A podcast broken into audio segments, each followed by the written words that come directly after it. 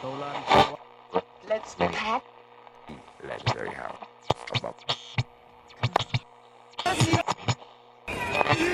Game three.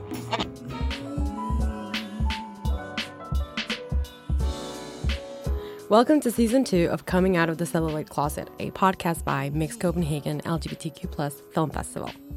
We are two hosts who absolutely cannot contain our love for queer film. We have a bunch of new episodes in this season two, and we're going to go deep into common themes about the LGBTQ plus community and in cinema. And then we're even going to talk to a ton of experts about uh, queering the silver screen. It's going to be awesome. I'm Kate Crochelle. And I'm Andrea Coloma.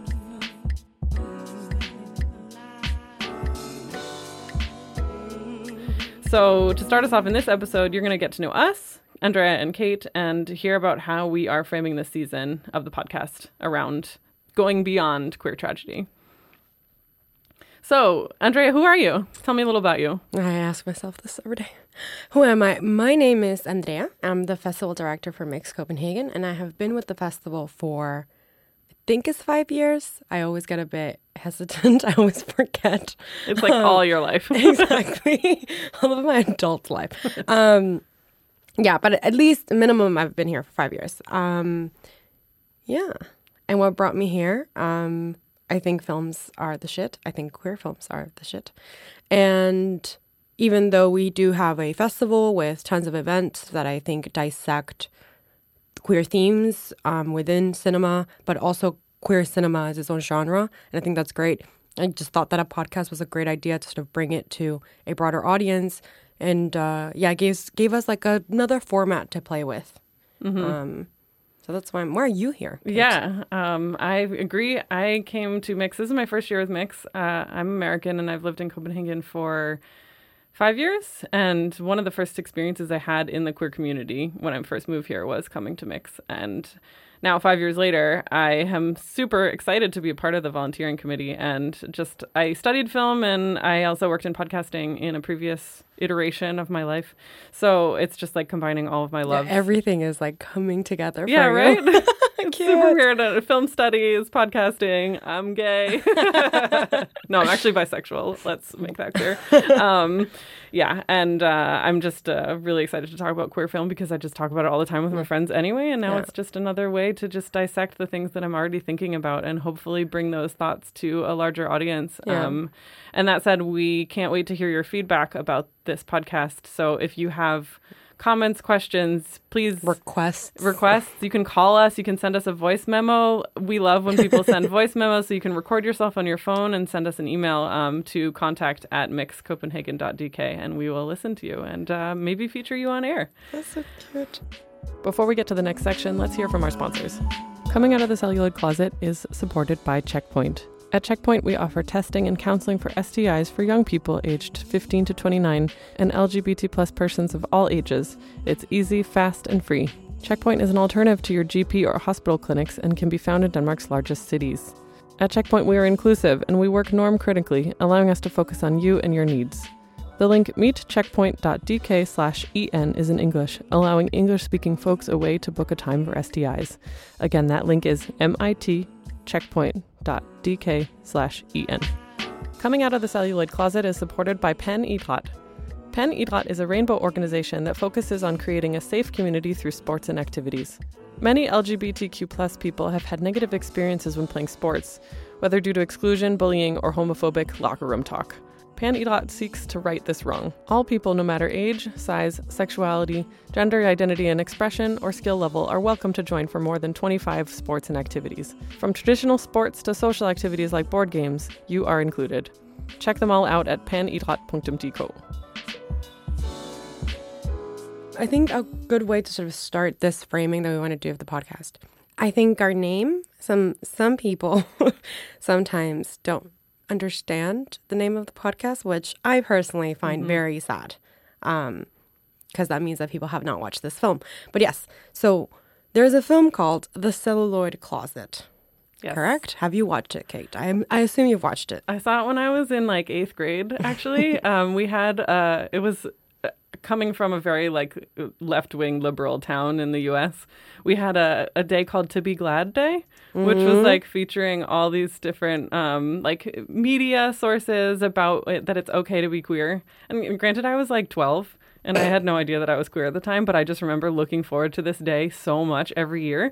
I that they would wonder it in- I know, right? Hindsight is 2020. Um, but they showed this film at that day, and I was, yeah, I remember being 12, 13, and just like being blown away by all of this stuff is existing under my nose, and like all those subtle cues that happen in film that I kind of picked up on, and sort of, I'm sure that it like got embedded in my body thinking about um, like queer coding in film. Um, really made an impact on me. Hollywood, that great maker of myths, taught straight people what to think about gay people. And gay people what to think about themselves. No one escaped its influence. Yes, so The Celluloid Closet is from 1995, making it part of the new queer cinema movement.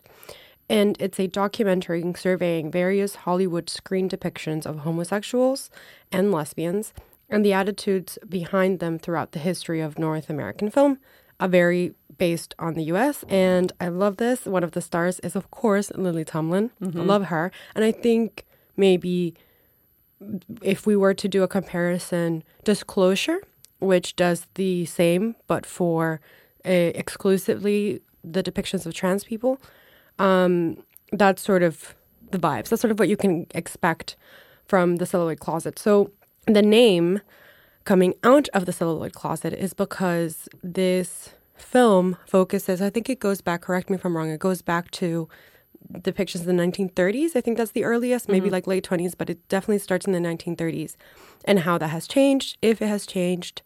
Um, and it's a 95 documentary. So you can only expect, I think, I think we all know what there is not, not not a lot of nuance. There's also not a lot of opportunity. There's little in in mainstream sort of depictions. And if we were to compare where we are, not even in 2021, just even like if you look at the 2010s and how they've developed compared to 95, we are definitely coming out of the celluloid closet. So it was this film does a beautiful job in depicting what it was and what this closet looked like. And we're now seeing queer cinema coming out of that closet. Not that it closets don't still exist, bec- and we also get into that mm-hmm. in this podcast about maybe some normative storytelling that we still see within queer film. But we definitely wanted to say, okay, we have a documented past in a way. So, what can we look into the present and does it inform the future of cinema?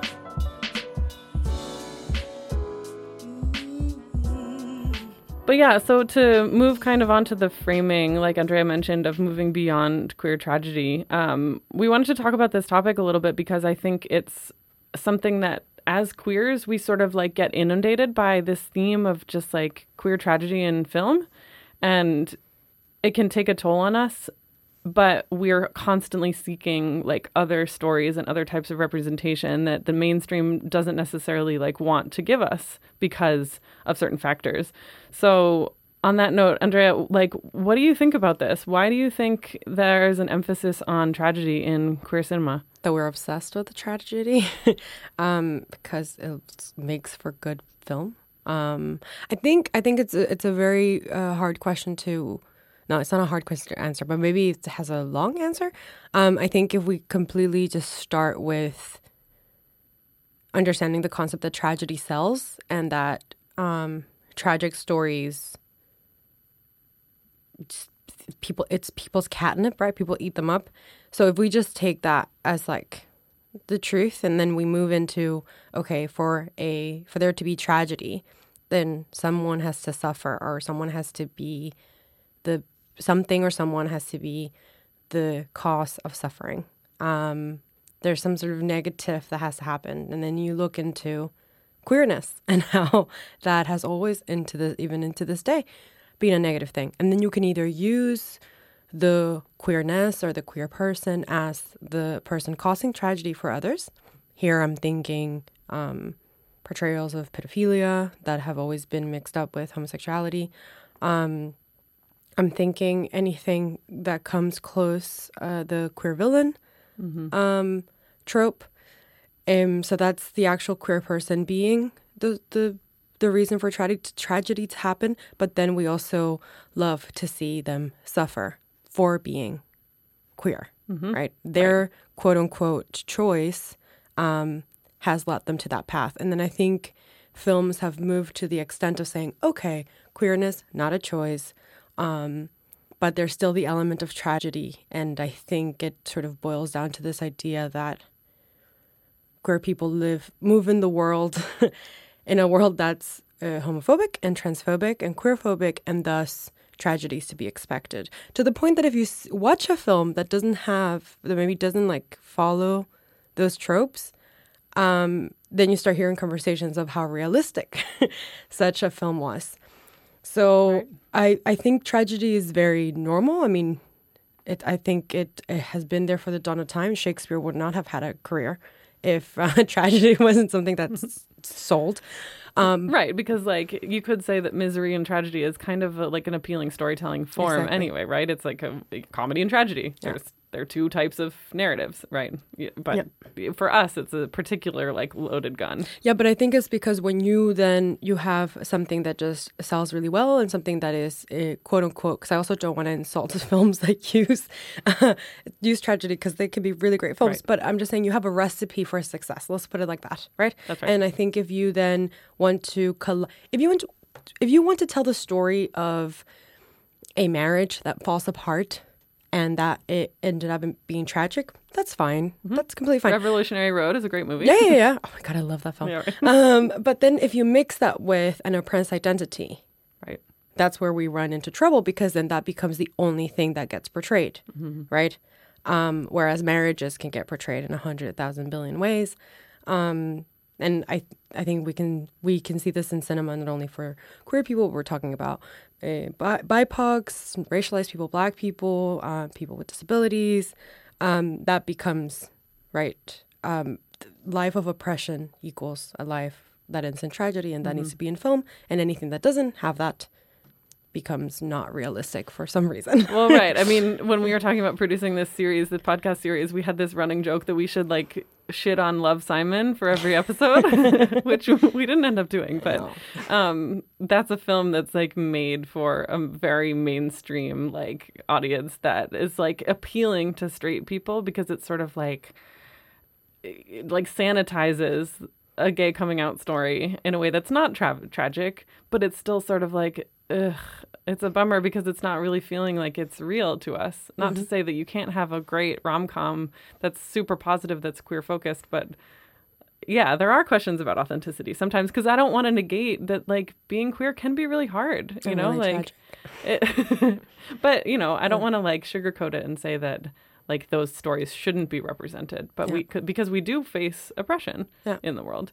Um, but it's just nice to have a more broad palette of films that we can consume that's that's reflecting our lives. And is it, but that's where, you know, everything. That's sort of the source of the problem. That when we don't have a pool of films to choose from, then and you have the one, right? So you think the you the teenage coming uh, out stories are Boys Don't Cry and Love Simon. Like those are the two that we have, and th- such extremes. um, and it opens the debate of should like right then that's the debate of like what is a happy first of all what is a happy ending? Should we get more happy endings? Are happy endings just like a film where a lesbian doesn't die? Is that enough? Um, is that not tragic? Should we not make tragic films anymore? Right. Yeah, I mean, I want to also just like point out that Andrea and I are about the same age. We like grew up in the 90s and have a certain reference point for the types of queer films that we grew up with that might might inform like how we see stories being told. But it's true that probably more films are being made nowadays that have a, a wider depiction that maybe like you know, you say like Boys Don't Cry and Love Simon are the two vantage points, but that like that's just our experience. Like No, remember, you know, like seeing Boys Don't Cry when I was what 14 or something? I was like fuck right i watched it quite recently actually for the first time. Really? Yeah yeah yeah. I watched Oh, it okay. quite quite recently. But um when i was watching disclosure there was one of the um, men being interviewed. Uh, He's a black trans man, and then he said that he watched Boys Don't Cry, and there was a whole section talking about um, Boys Don't Cry and disclosure, right? And he then mentioned that after watching the film, the with, the one with Hilary Swank, he then proceeded to watch a documentary about what happened. And in the documentary, he found out that Brandon had his girlfriend, played mm-hmm. by Chloe Sevigny, but that he also had a a best friend who was black hmm. and who was also murdered. Oh my god, they completely whitewashed they that. completely removed him Wow. from the narrative. there was a black man there who got killed, who was like his buddy, who was a friend and ally to him, and that guy was completely erased from the film, and that changed that changed the film for me.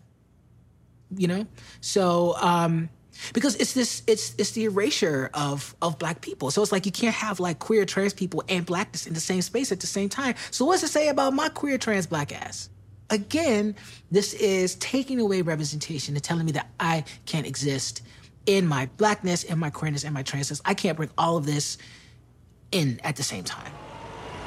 But I think in terms of talking about like beyond the tragedy, I don't think the conversation is should we get rid of tragedy? I think the conversation is should tragedy be the driving force of the film?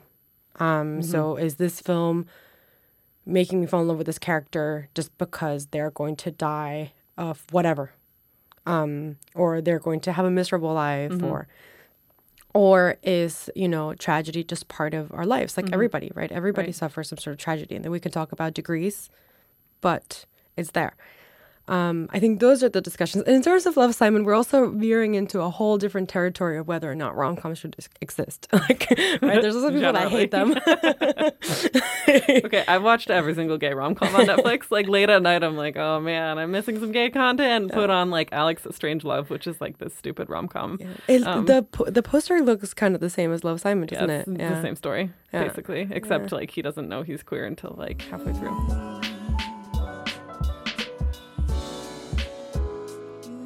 Um, but maybe we actually should discuss some of the different tropes, um, just so we get our like grounding because films. we are going to bring it up uh, over the course of the season. Some of these tropes. So, the major ones off the top of my head I can think of are conversion movies, Yeah. like um, the Miseducation of Cameron Post, which, to be fair, amazing movie. I really loved Desiree Akhavan. She's amazing. Um, I am Michael. That like James Franco Yeah. experiment in. I don't even know. It's about um a, a man who's like part of the ex-gay conversion movement, and he like was in San Francisco in the '90s and was like out and proud and was running a gay magazine. And then this is based on a real guy too, and then he had a sort of religious awakening and then became an ex-gay preacher. So James Franco made and starred in this movie about his story, and I'm just like I'm It's not about same. it. There's also Boy Erased. Yes. Also Mhm. based on a true story with Nicole Kidman. hmm True. Yes. Um, yeah, conversion films that haven't gone away. no. Um, and these are um, these all these three titles are from the U.S. right? True. But we also have um, like we've screened films at the festival from around the world Uh, also that about that, that conversion still therapy. focus on conversion therapy. Correct. Yeah. Yeah. And then um, another big trope that uh, also comes up a lot in TV, in addition to film, is your gays, which is like you kind of hinted at it, but it takes it to an extreme where um, a character is like brought through a whole sort of narrative storyline only to be killed at the end. Um, and this happens a lot in series. I remember there was a, actually a whole Twitter protest around 2016 against Kill Your Gays after, um, actually, I think she was a bisexual character that got killed on the 100. Yeah, so that was very specifically to lesbian and bisexual or queer women X um, character. So Yeah. very specific to that community because they, after they killed Tara, um, Tara from Buffy the Vampire Slayer, after that they just they were just dropping like flies, Yeah. show after show after show. Yeah. So after that character was killed in the 100, they were like, "We're done." Yeah. But that's not it. I mean, that's not where it starts either. Like, you've got Philadelphia, you've got like the tragic AIDS story, you have Milk, which again, based on a real story. So it's not like we're minimizing the fact that this actually happened. Um, but, you know, the whole like growth of the sort of gay panic defense storyline.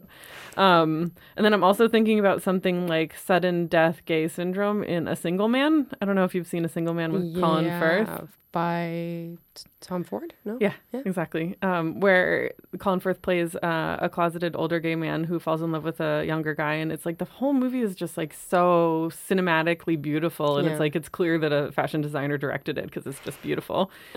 And then he dies alone by himself for like kind of no reason. It's like what the why? Apart from the title. yeah, yeah, true. Um, But I think, I think that's. I mean, I think that still happens. Um, yeah, true. yeah, we are referencing some like older titles, but Mhm. I think still the films that make it to like a broader audience still carry. I'm thinking Danish Girl, for example. yeah. Um, hmm just so unnecessarily tragic. Right, especially when her life wasn't like that. Yeah. Right. Exactly. Yeah. Do you want to tell the story about Lili Elbe for Mm. those who might not have heard it? For those who might not know, Lili Elbe, and that's also um, our award for Best Documentary, Best Feature Film, and Best Short Film, is named after Lili Elbe. Lili Elbe was a Danish trans woman who was also an artist, and she was one of the first trans women, or the first Danish trans woman at least, to get gender affirmation surgery. I believe it was in Germany, probably Berlin.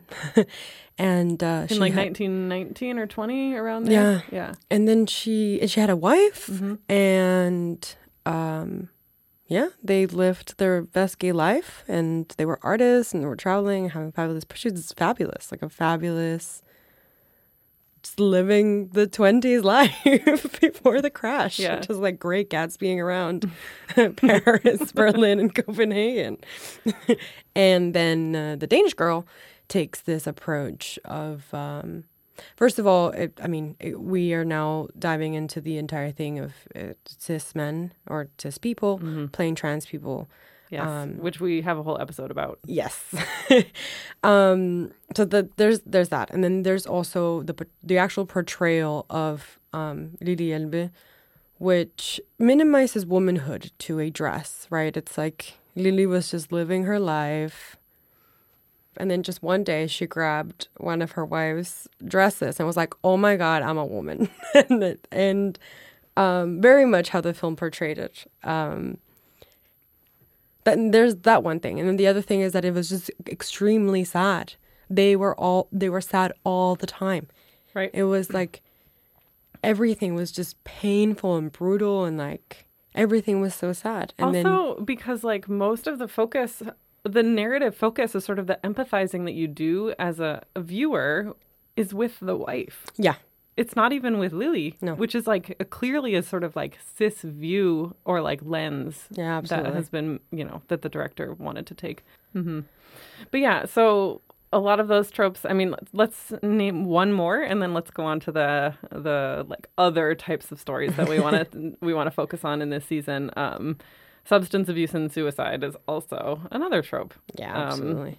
and probably more in like queer cinema, gay cinema of the '90s. Like a lot of um, stories about mental health and substance abuse from like lesbian stories in the 90s like um uh, girl interrupted for example Gia. um, G- gia um keep the lights on even which was in like Yeah. 2010 i think prayers for bobby uh, i've never seen it but i've heard that it's like devastating so i don't think i'm gonna watch it No, No. I have never watched it. I just thought it was hilarious how you described it.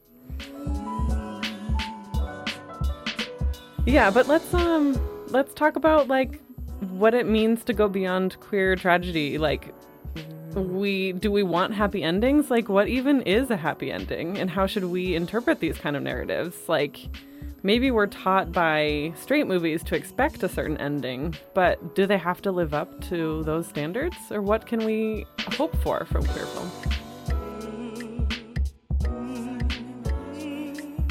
I think it's also, I think it's, and yeah, and this comes again and again with me. You'll see in the following episodes that I feel like sometimes we focus when we talk about queer film, other type of films as well, but like queer film for the sake of this podcast, we focus a lot on what they represent and what they not represent, and their happy or not happy endings. And uh, sometimes I wish we spoke more about the actual artistry of, of queer film as, as a genre and and the innovation that comes with uh, films with queer films. But that being said, okay, so what can we expect? I think that I personally, as a consumer and lover of queer film, I expect them to push. I expect them to, and and maybe is this um, sort of naive um, nostalgia for new queer cinema uh, champs like Gregg Araki, for example, or Cheryl Dunye, that I want these not necessarily bizarre. I wouldn't call Cheryl Dunye's films necessarily bizarre, but you know these uh, films of people in the fringes um, that push mm, maybe. You know, I hate the word thought provoking, but yeah, maybe are thought provoking or push an artistic style. And then to me, the ending, whether it's happy or not, is kind of irrelevant. And I think to sort of ground this to maybe a more recent um, example of this would be Moonlight. Yes. What's a faggot? A faggot is uh, a word used to make gay people feel bad. Am I a faggot? No. No. Mm. You could be gay, but you gotta let nobody call you no faggot. Moonlight doesn't spend its time worrying about a happy or a sad ending. I don't even think you can call that an ending. Um, I don't think you can even call Moonlight like a portrayal of a life. Like we were invited into three very individual chapters Right. of this man. It's a triptych. Right. Yeah. Um, and by not caring about a happy end or an ending at all, by not sort of, you know, they're not building a character up to kill him or building a character up to give him a, you know, they're just telling a story and they're inviting us into very three distinctive times in this man's life. By doing that, they can focus on everything that makes a film great from acting, from the casting, from the cinematography, from the music, from sound, soundtrack, um, all of that, and deliver a a masterpiece, like a, a piece a piece of art. And I think that's what I would like to see more of. Um, a a portrayal of a life or whatever it is, and maybe sometimes we don't have to like focus so much on the ending, happier or not. Yeah. That was super well said. Amazing. I don't think I can follow that up. But I'm trying to think. Like, I actually kind of want to do a little exercise and close my eyes and be like, what is the latest? Okay, it's that. Come on, Saoirse Ronan, Kate Winslet, Oh, uh, Ammonite. Ammonite. Yeah. But at the same time, How the fuck did that end? Sorry, Um, how did that end? she like they again. This is going to be a spoiler, but it, you should see it. It's a great film. They don't end up together. Because she doesn't want to. Right. Because she's like, you're controlling my life. Yeah, even though they had amazing sex and a great sex scene. Sex. So good. But I, I remember Mihaela saying about this movie, uh, she's one of the other festival programmers um, on the volunteer team with us, that like, can we stop having period dramas about lesbians where everything is like covert and under wraps because it's in the past? Like, can we just have a non problematized lesbian relationship that has drama in itself? And Yeah. Not just have to be like, oh, they're sneaking around behind their husband's backs.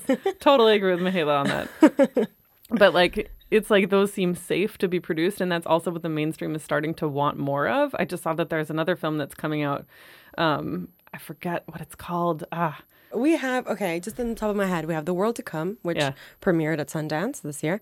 Then we have um a beautiful masterpiece. Now we're talking about masterpieces. Let's put a pin on that and come back to that. Um A Portrait of a Lady on Fire. oh I mean, period good. drama or not, Celine Sciamma is a genius.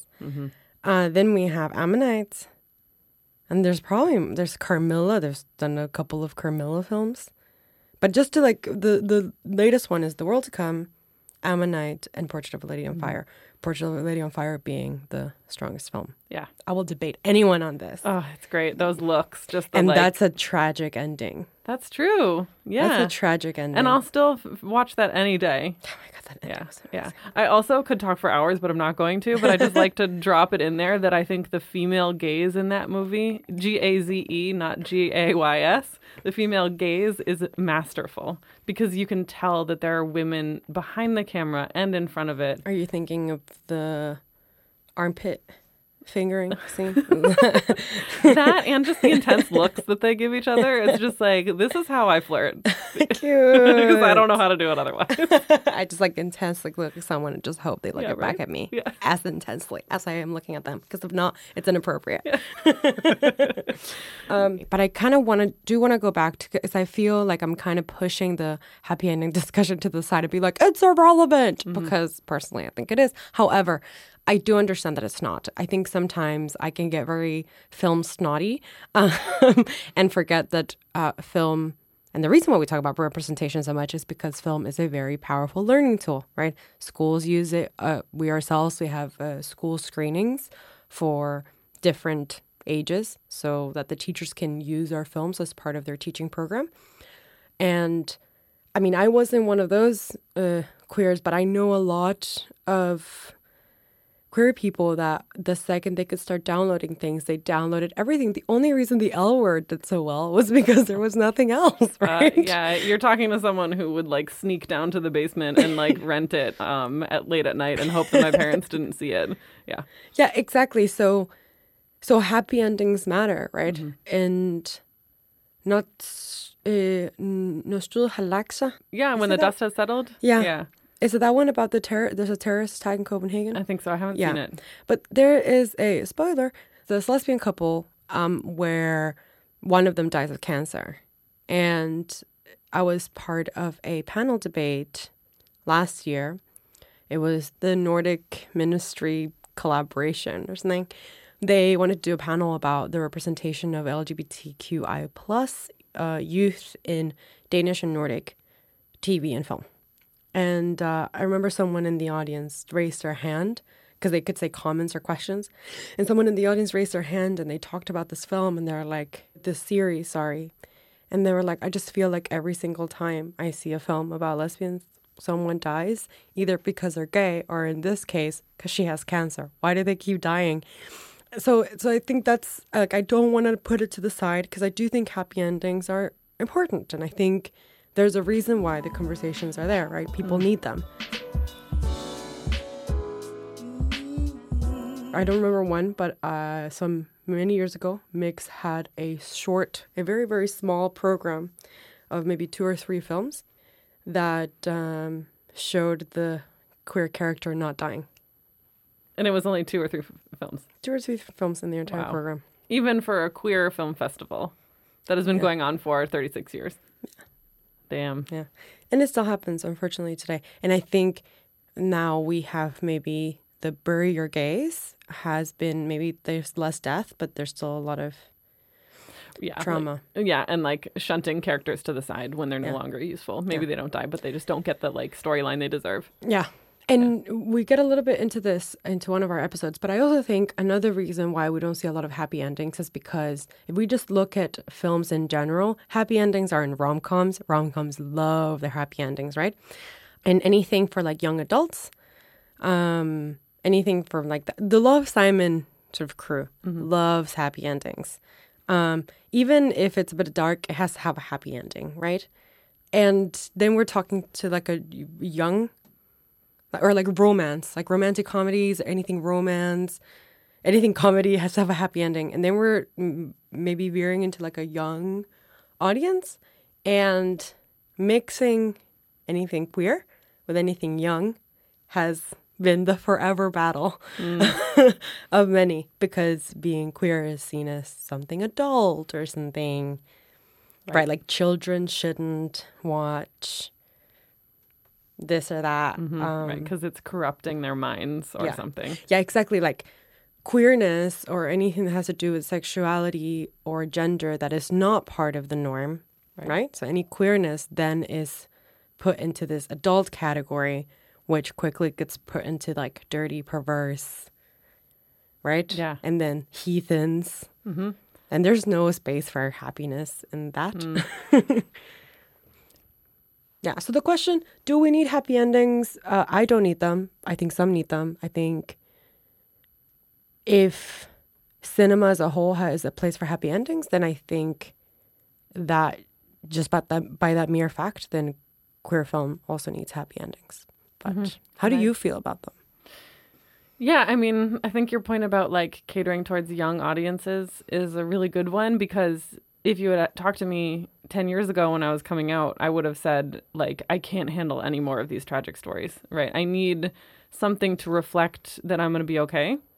Um, especially as a bisexual person, I think, and I'm, I'm sure this is the case for a lot of us in the queer community, that, that like you have these feelings that you can't quite like identify because you haven't seen them reflected in the media and like media is a huge tool for people i believe to like educate themselves for better or for worse right like you said you know the l word it was an educative tool uh, educational tool for me even though it was like i am not a lipstick, lipstick lesbian with a ton of money in la like but i'm still like learning a little bit about the community i actually remember like the first episode or one of the second episodes or something, um, Shane is like trying to decode whether someone around in the community is gay, and she like looks at her fingernails and Yeah. she's like telltale sign, and I was like, why? I was like. Did not even compute. But like that is something I still remember 15 years later because it's like, oh, now I get it. And I feel like I'm a part of things because I know they're like, you know, the codes. Um, so in that sense, I think happy endings as a framing device help me sometimes come into the story and feel like like I'm part of a community that matters. Yeah. Um yeah, and sometimes I just don't want to watch something depressing. Yeah, Um, exactly. Right? And like I mean, I always want to watch depressing things. That's the problem. Never get recommendations from me if you like to be happy, because apparently I'm against that entire concept. like good yin and yang for this topic. Happy You're- endings. you're deep and I'm the like uh Kate's pretty deep. Kate's pretty deep. I just think that I'm dead inside, and it's my problem. Like Beanpole. If you didn't catch Beanpole, it's too bad for you. That film is epic. But it's just like a really hard Russian film. Like, yeah, I haven't seen it. think of all the trigger warnings that this poor woman goes through. Okay. And uh, I recommend it to everyone. I loved it. And I remember I was outside Empire when people were coming out of the cinema. And a couple of my friends were there and they just looked at me like, I'm not talking to you for the next month. like, this was a horrible. My friends were like, I feel empty. I don't even, there's no tears in me because I feel empty. That film took everything I had. And I was like, okay, I didn't think it was that bad. yeah yeah um but i want to like I'd like a movie like for example tangerine is a movie that like it that's like what i want out of a queer film because Yes. it, it deals with really tough stuff it deals with like you know being a sex worker and being trans and uh, like being unhoused and there are a lot of like really rough stuff in the in the movie but it's hilarious Yeah. at the same time and it like doesn't problematize sex work or transness in a way that's like just destined for straight audiences to be able to point at trans people and be like "Mm." um but like you know you can have there's space for a lot like you said sort of like just a, a masterpiece can consist of like moments in life that are depicted on film why can't we mix genres you Yeah, know like facts. why can't it be tragic but also comic and like Like, uh, I think Rafiki. Um, so I Rafiki, haven't seen it you haven't seen no you i know What? We're, i know stop this interview right now Stop it now. Screw this entire podcast. Wasn't it the? F- it was the first Kenyan film in Ken. I think so. Wasn't it banned in Kenya too? Yes, and then uh, she won the. They won. So, Rafiki by Wanuri Kahiu is a 2018 film, and it was the first Kenyan film to premiere at Cannes. The film depicts it's a coming of age, and it depicts this young romance between these two young girls in Nairobi. Adorable. Um, it was banned in Kenya, but the filmmakers fought it and they won. So they were actually allowed to screen the film for seven days in national theaters in Kenya, which is pretty awesome. That's awesome. I didn't know that. Yeah. But I think it, I think it was because like yeah, the government just had to be like it's like it's not a bad film, so we have to screen it. Uh, but yeah, but they won. It was uh, it's uh, amazing. But uh, Rafiki is it's a coming of age film. It's they're both adorable, both uh, actresses. The romance between them is really cute. It's it's a it's a coming of age. It, it's you know everything that people love from coming of age stories, but you know they also have to deal with some pretty hefty stuff from like you know just like local politics because of what their parents do and to you know that they have to hide and religion and all of this. Um and as you said that's just like that's depicting a life. It's not a tragic life. It's not a super happy life. It's just it's kind. I think you know what we should expect from queer films. You know when uh, I don't know if you feel like this, but when people ask me how are you, and I'm like I'm fine, and then in my head I'm like I don't even know how to answer this question. I'm not bad. I'm not the verge of a mental breakdown, but I'm not. You know I didn't win the lottery either. You mean like that we should have space to be able to explore how we actually feel? yeah, And you want that in film too? yeah, Yeah. Yeah. yeah. I feel like films need to answer the question of how are you, Mm. and you know that could be a day, that could be a year, that can be Wow. hopefully keep it to an hour and a half. Yeah. Uh, long films sometimes do not have to be that long. Need an editor. Yeah. And I think this is also what I like. I really enjoy genre film, right? Like sci fi, horror, horror, anything gory, blood, thriller. That's where you find me. Because the premise of that film is for tragedy to happen. And it promises nothing to you. And that just gives you complete freedom to do whatever the heck you want. Yeah. That's I totally love right. horror. Yeah. I am kind of a wimp. so I kind of sh- shy away from horror, but um, don't we have a, a queer horror program this year at yes. Mix? Yes, we do. I can't tell you the films because I have no idea when this episode is coming out. so I don't think I can tell stay you the films. tuned. Stay tuned. Um, they're amazing. I think this is a good transition to talking like very quickly. We named some of, we hinted at some of the episodes that we're going to be doing, but let's give you a rundown of what you can expect from our episodes. And then please come to Mix. Mix is on October 22nd to 31st of this year, 2021. And we are at Empire Bio and the Cinematheque. And uh, we will be all around ready to talk to you. I hope you have, you know, lots of things to say about the podcast. But uh yeah, so what can you expect? What are the episodes that we are excited about? Andrea, you want to start us off? Let me just jump in quickly and say that after the festival in the Cinematheque and Empire Bio, we are going online for two weeks and you can find us all over Denmark. So catch us online as well if you cannot make it to the physical festival. But I know that is like a easy one to be excited for, and I'm sorry that I'm going first because I'm taking it from you. It's the ballroom episode. Of course. That has to be the best episode ever made. I anything. literally just got chills again from how how good this episode is. Yeah. Yeah. When you Um, asked, I was like, I know it's so easy, but it's also true. So, what about you? What are you looking? Um, I'm super excited about our queer porn episode. Yeah. Um, we have um, amazing guests for all of our episodes that just shed so much light on the industry and films and their perspective on their work too. We have a lot of great artists that we are talking to.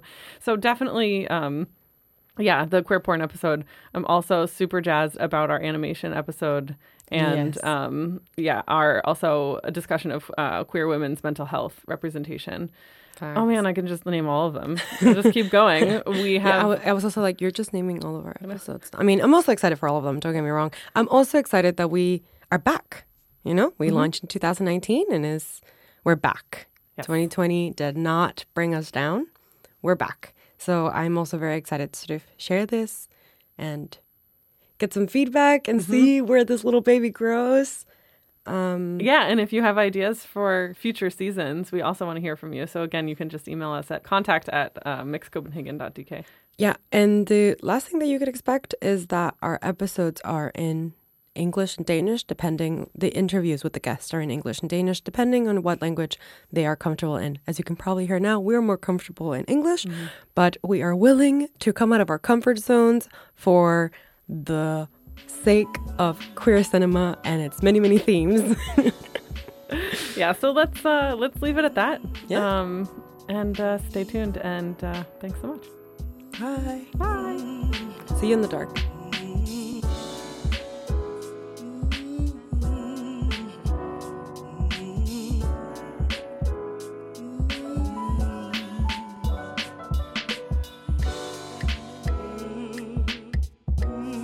This episode of the Mix Copenhagen podcast, Coming Out of the Celluloid Closet, was presented by your hosts Andrea Coloma and Kate Crochelle. It was mixed and edited by Winter Robinson, with editorial help from Ben Hansen Hicks.